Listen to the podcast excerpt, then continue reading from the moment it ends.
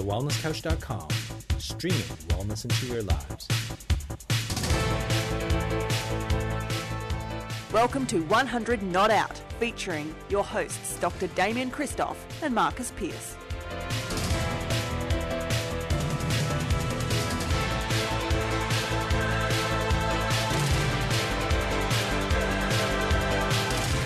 Welcome to another edition of 100 Not Out, a weekly show dedicated to helping you master the art of aging well. My name is Marcus Pierce, and I am here with the legend, co-founder of the Wellness Couch and the Wellness Guys. We love him to bits. He's Dr. Damien Christoph. Hi, Damo. Hello, MP. Nice to be Mate. with you again. Oh, I'm pumped pleasure. about that stress one that we did the other day. That's that's good. There is so much to, to talk about, Damo. I want to elaborate on a couple of things with you because in reviewing it, there's a few little gaps in there that I reckon a few people, I'd say a lot of people, want a bit more clarity on. So, can I hit you with a few questions? Hit me with your best shot. All right, pal. Chemical, physical, emotional stress. Do you want to give us a bit more of an insight into? Let's drill down. Yeah. Um, I reckon a lot of us know physical and emotional, but there'd be some bits we don't know, and particularly chemical. Do you want to share a bit? Yeah, let's talk about chemical first, okay? So we come into contact with chemical stressors all the time. So um, some of these chemical stressors might be uh, deodorant, some might be smoking, some might be um, drinking fizzy drinks, you know, especially those artificially sweetened ones. It might be um, alcohol. Uh, it could be caffeine. Uh, there's a number of different chemical stressor, stressors on the body that can have a negative effect or a positive effect. So it doesn't have to be that coffee is always bad or caffeine is always bad for someone because for some people it can be excellent, but for other people it can be really, really bad. So this is where DNA and genes and the individuality of every single person becomes quite important. So there's those things. You know, there's environmental pollutions like all the PCBs that are floating around, all the uh, um, what are they? What are the? There's, uh, The there's other- toxins and DDTs DD and all the yeah, all the good abbreviated names because they're so long that we wouldn't even be able to pronounce, pronounce them. all So of that stuff. That's right. All the PARs, what are they called? Polyaromatic hydrocarbons. All of those sorts of things that are you know circulating around in our environment um, that we breathe in on a daily basis means that we've had to evolve to a point that we can actually deal with those chemicals because you know had all of those chemicals just been dumped on us all in one big fat go we probably all would Oh, have we died would it would have been- like yeah. dropping a nuclear bomb on us all you know it Yeah. would have been bad It's Um, phenomenal to think, isn't it? so you know people say we haven't evolved that's crazy Oh, it's ridiculous golly, we've evolved. We've evolved. We absolutely we've evolved. And, and when you consider that, um, you know, if we brought Encino back, Encino Man back, imagine we got Encino Man and we brought him into, if we brought him into now, he's likely to die immediately because he's never experienced such a massive bombardment of pollution on his body. You know what I mean? So back in the '80s, when Encino Man, you know, popped into, I I think it was New York, he actually popped into On um, VHS video. on. VHS video. it could have even been beta. Uh, he, uh, you know, he survived, but you know, just 30 years down the track, there's been a significant amount of pollution increase. Um, Yeah. to, you know, to now. So there's environmental pollutions.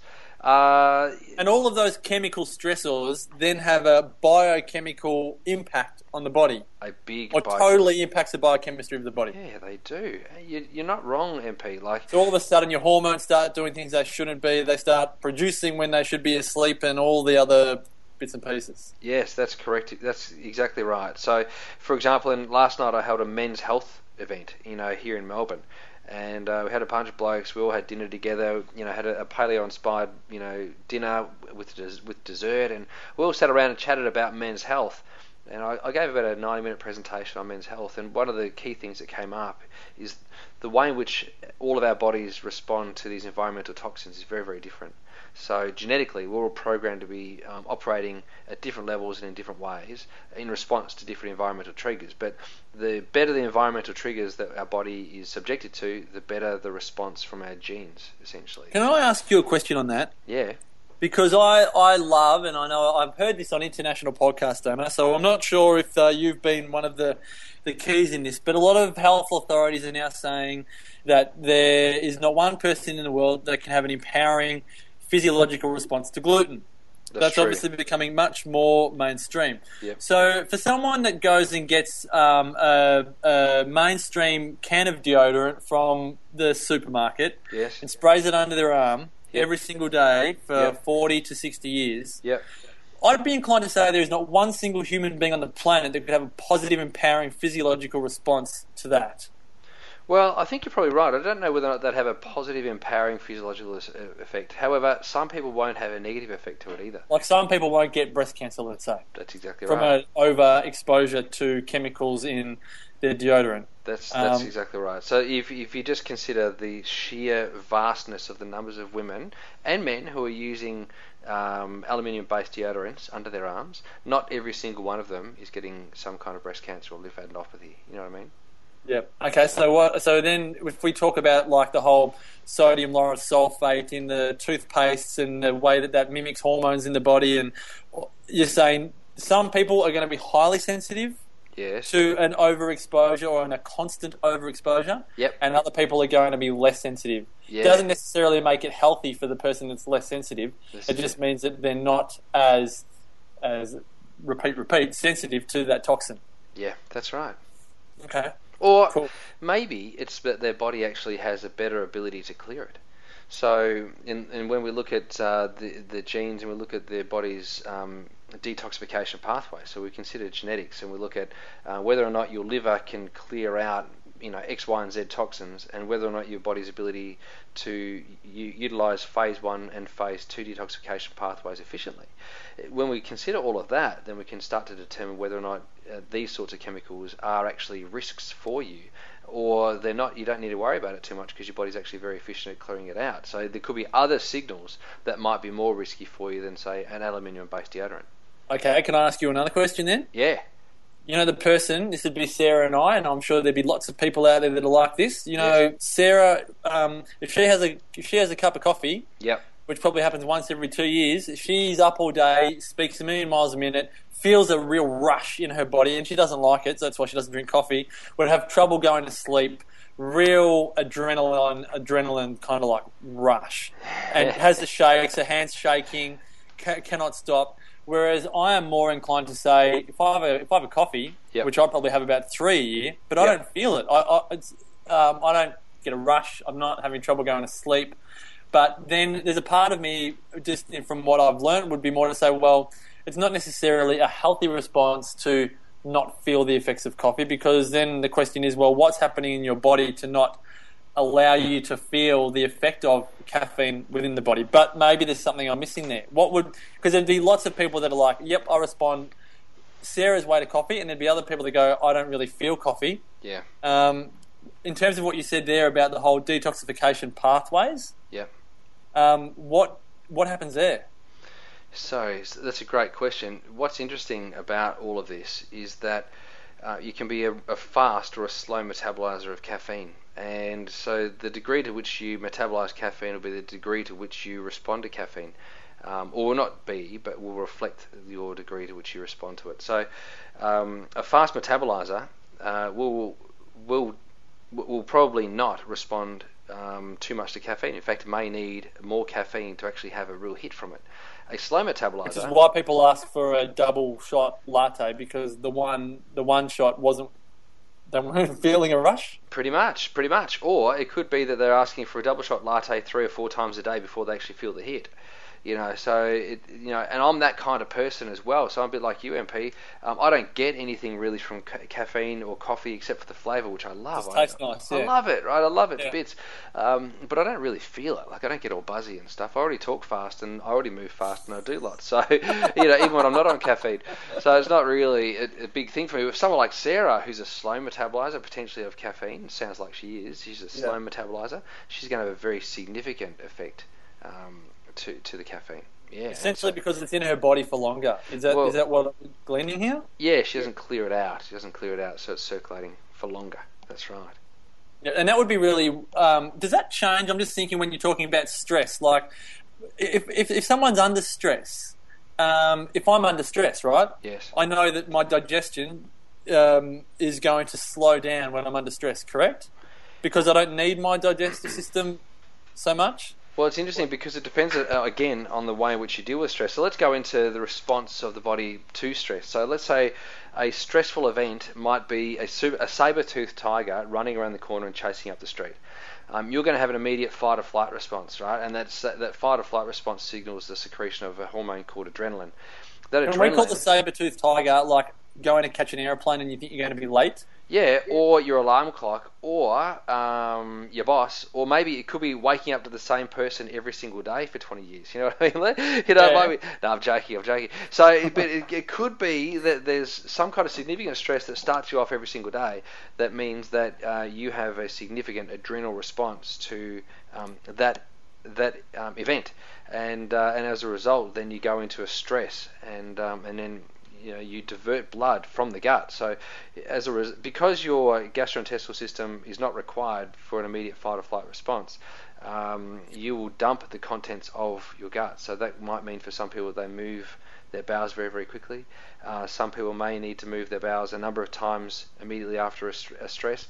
So some people experience a 10 minute evacuation um, after a um, after a cup of coffee. So 10 minutes after a cup of coffee, they need to go to the toilet, and um, and that's a normal physiological sympathetic nervous system response to a stressful um, event. So that could have been a fright, could have been anything, but in this case, it might have been a caffeine hit. So that that will have an effect. So if we go into an adrenal response, essentially, eventually, we'll go into a cortisol response. Now, adrenaline is a performance enhancing hormone. That's why caffeine, being a performance, is considered a performance enhancing drug because it has an effect on the body that stimulates. And and on the wider list. This is it, right? So this is what we're actually having here is a artificial hit of adrenaline, which increases our blood flow to our muscles and our brain, which is improving acuity of our thought and our mindfulness, and also the speed at which our muscles can fire by delivering more blood to the area, which brings more oxygen to the area, more nutrient to the area, at the expense of blood supply to the gastrointestinal system. So the gastrointestinal system is considered to be,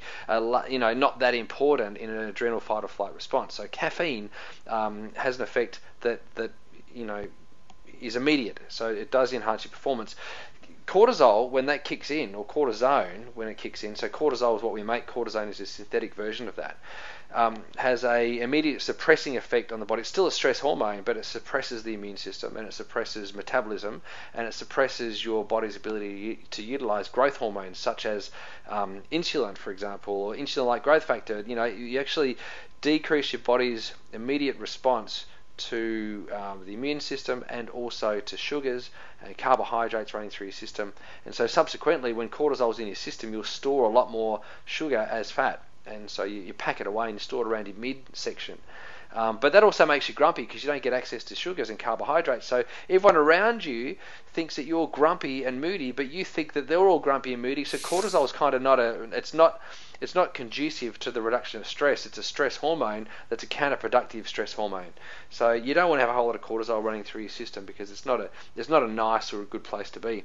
And I often uh, comment about cortisol being the antithesis to a healthy relationship. If you're in a lot of cortisol dump, you, you're not going to want to walk home and kiss your significant other and give that person a cuddle and then um, experience Because you're nice- just down in the dumps. you're down in the dumps. You've got stinking thinking, craniodigital rectilitis. You've got all these sorts of things going on with your body, and you're not actually going to be able to, you know, enhance each other's experience of life, and then, you know, involve yourself in some more exercise and activity later on in the night. You know what I mean? So cortisol, cortisol is one of those things that you know creates destruction. It's like the cancer of a relationship. You, you don't want to have a lot of cortisol in your body.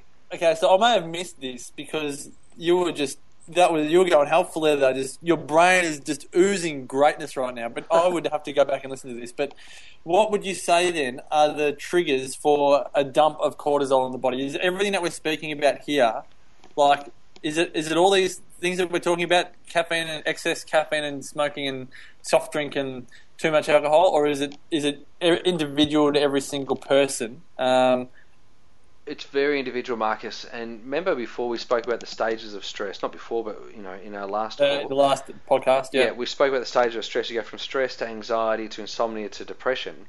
This hormone thing that we're talking about follows that same sort of line. So we go from stress, which is adrenaline, into anxiety, which is cortisol, into insomnia, which Ah. is melatonin, and then affecting happiness and serotonin, um, serotonin, not melatonin, serotonin later on.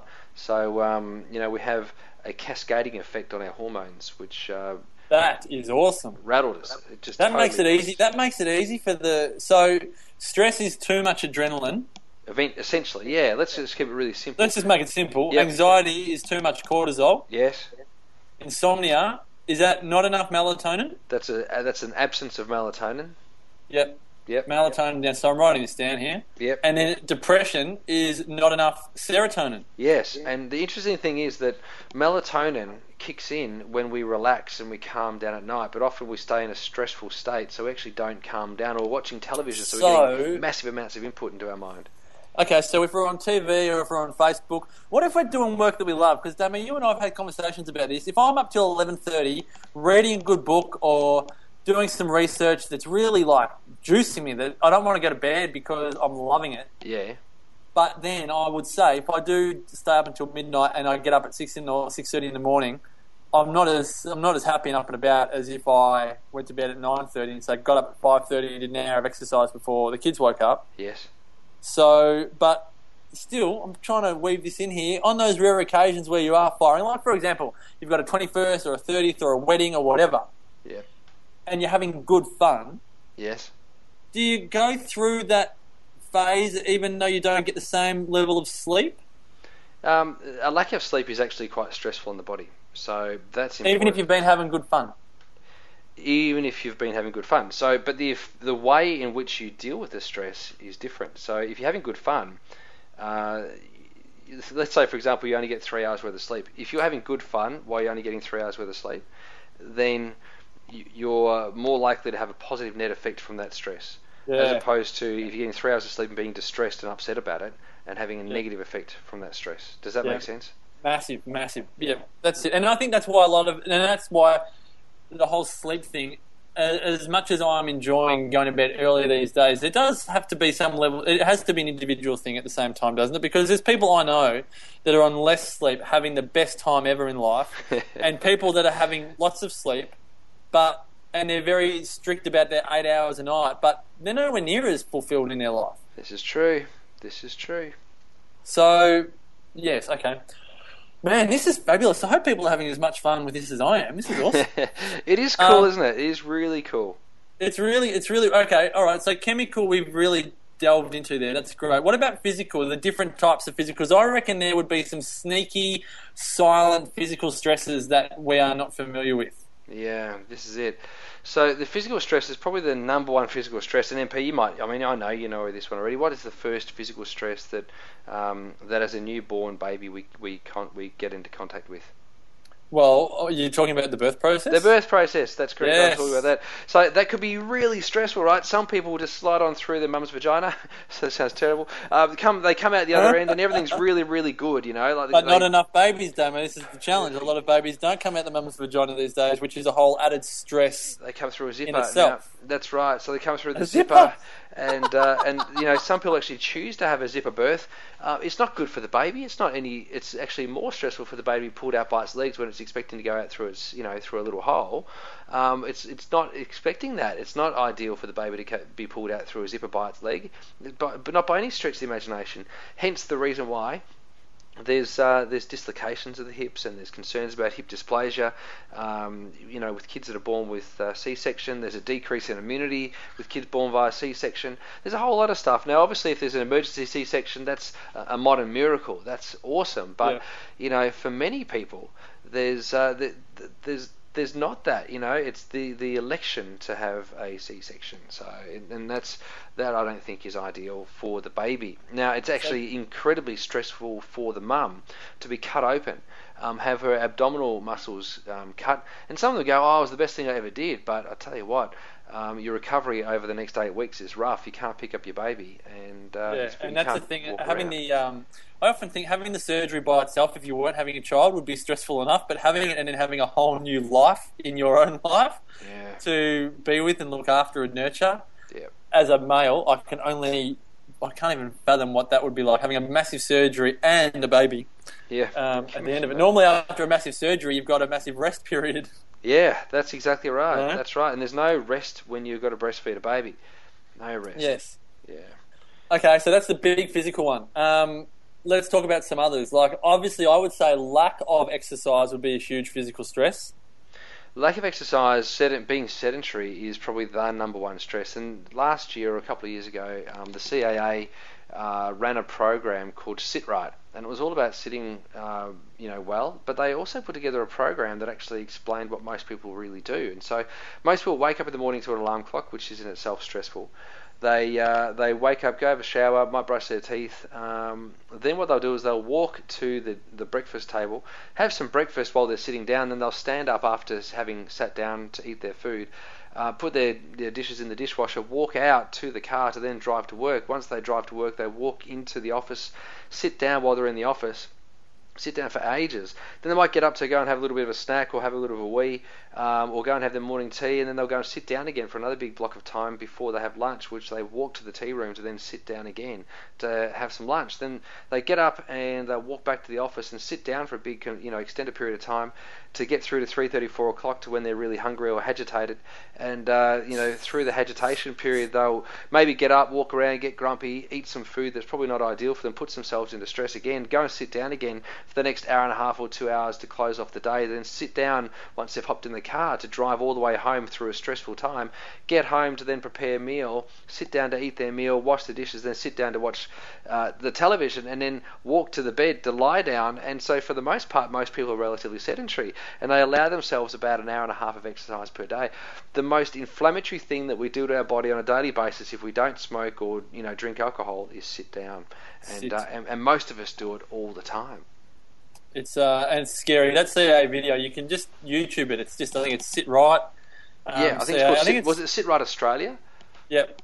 Yeah. Yeah, it's it, it is. It's very enlightening, a bit- little bit scary at the same time when you see how easily uh, we can fall into those those sitting traps. But I think it was only about seventy two minutes a day that people were standing.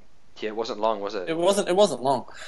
Um, okay, so I'm standing so actually while we're recording this. I didn't know if you know that. But I was doing some star jumps in between recordings. Um, yes, you're on you're on your wireless mic. I'm plugged in at the moment, so Yeah, I am sitting, but on a balance disc, mind you. Oh, Um, all right, so um, sitting, non-exercise, um, and then I suppose, Damo, I often think of the technology world. Take it to the next level is the the holding of the uh, of the phones, the holding of the iPads. I think they've now they've now termed a new condition iPad neck.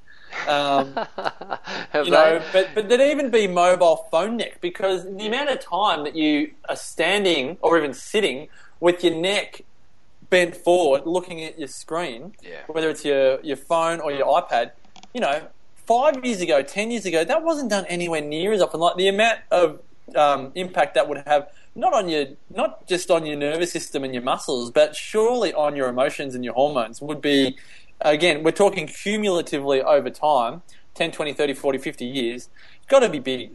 It's, it's enormous. It's an enormous effect on the body. You know, we see posture-related, um, you know, concerns every single day. You know, we see children who are getting headaches. We see adults with a persistent throbbing at the back of their neck. Um, we see people with um, such bad posture that when they sit in a chair just to to uh, you know do the activities of normal daily living, um, they're in pain or discomfort. Now, pain and discomfort is uh, is stressful, but you know when you register pain or you register discomfort, you're only expressing what 10% of your nervous system is actually experiencing. So 10% of your nervous system actually signals pain and touch and sense and all of those sorts of things. What's interesting and fascinating about this is that 90% of your nervous system, which is also affected by your poor posture or your lack of breath or the lack of nutrition or stress, 90% of your, your nervous system actually is addressing and controlling things you have no idea about. So, you know, things that aren't related to touches, uh, touch or sense or feeling or pain.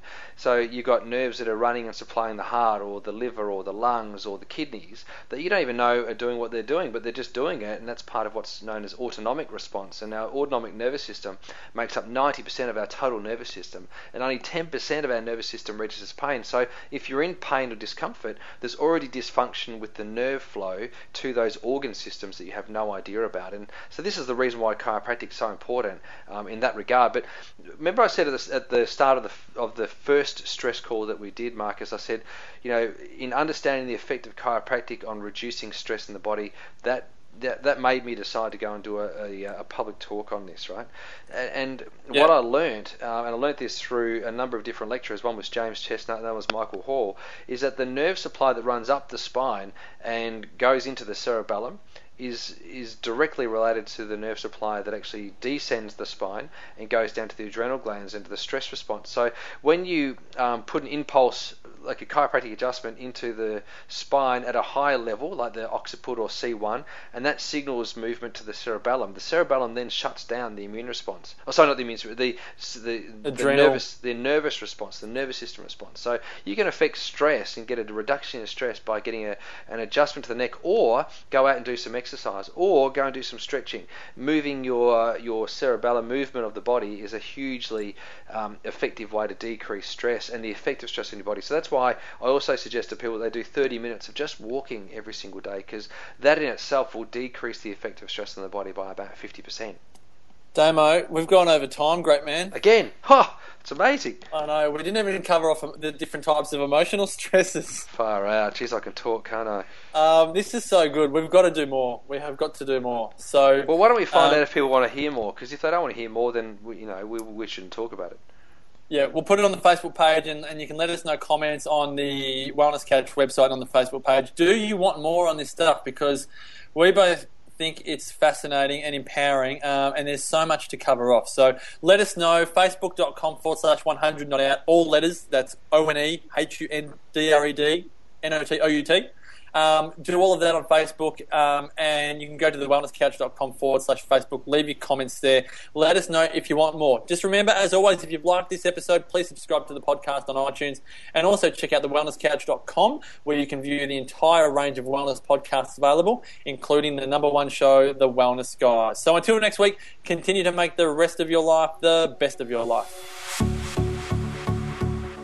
This has been a production of TheWellnessCouch.com. Check us out on Facebook and join in the conversation on Facebook.com forward slash The Wellness Couch. Subscribe to each show on iTunes and check us out on Twitter.